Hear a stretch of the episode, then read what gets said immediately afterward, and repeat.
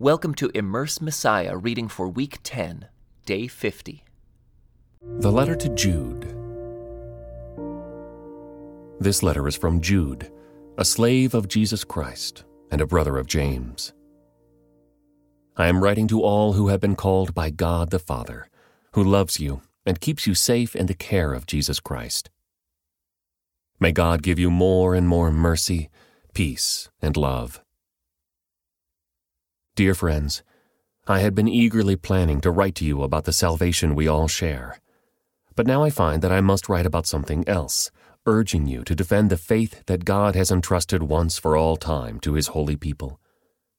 I say this because some ungodly people have wormed their way into your churches, saying that God's marvelous grace allows us to live immoral lives.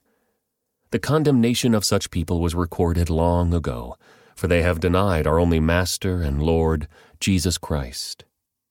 So I want to remind you, though you already know these things, that Jesus first rescued the nation of Israel from Egypt, but later he destroyed those who did not remain faithful.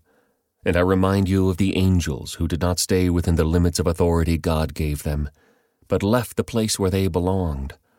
God has kept them securely chained in prisons of darkness, waiting for the great day of judgment. And don't forget Sodom and Gomorrah and their neighboring towns, which were filled with immorality and every kind of sexual perversion. Those cities were destroyed by fire and serve as a warning of the eternal fire of God's judgment.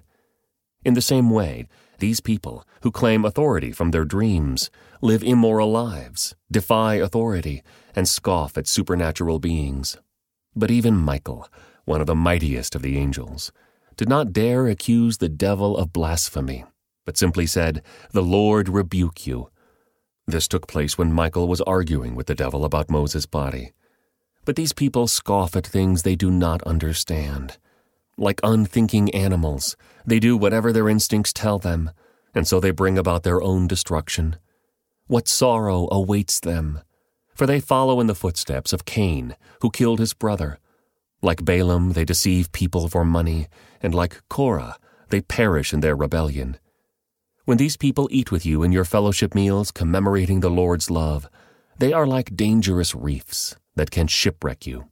They are like shameless shepherds who care only for themselves.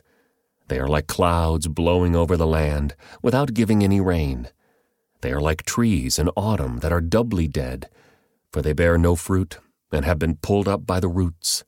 They are like wild waves of the sea, churning up the foam of their shameful deeds. They are like wandering stars, doomed forever to blackest darkness. Enoch, who lived in the seventh generation after Adam, prophesied about these people.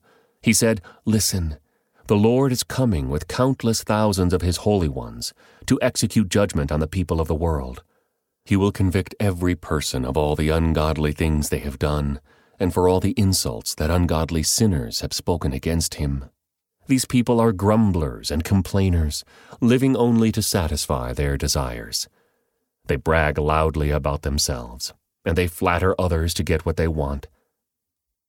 But you, my dear friends, must remember what the apostles of our Lord Jesus Christ predicted they told you that in the last times there would be scoffers, whose purpose in life is to satisfy their ungodly desires. These people are the ones who are creating divisions among you. They follow their natural instincts because they do not have God's Spirit in them.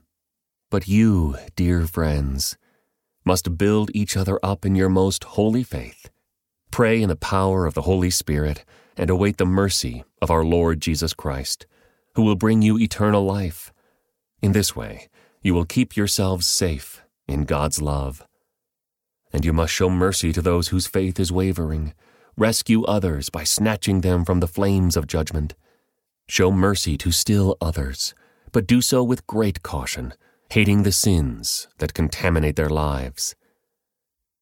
Now all glory to God, who is able to keep you from falling away and will bring you with great joy into his glorious presence without a single fault. All glory to him who alone is God, our Savior through Jesus Christ our Lord. All glory, majesty, power, and authority are his before all time, and in the present, and beyond all time. Amen. This concludes today's Immerse Reading Experience. Thank you for joining us.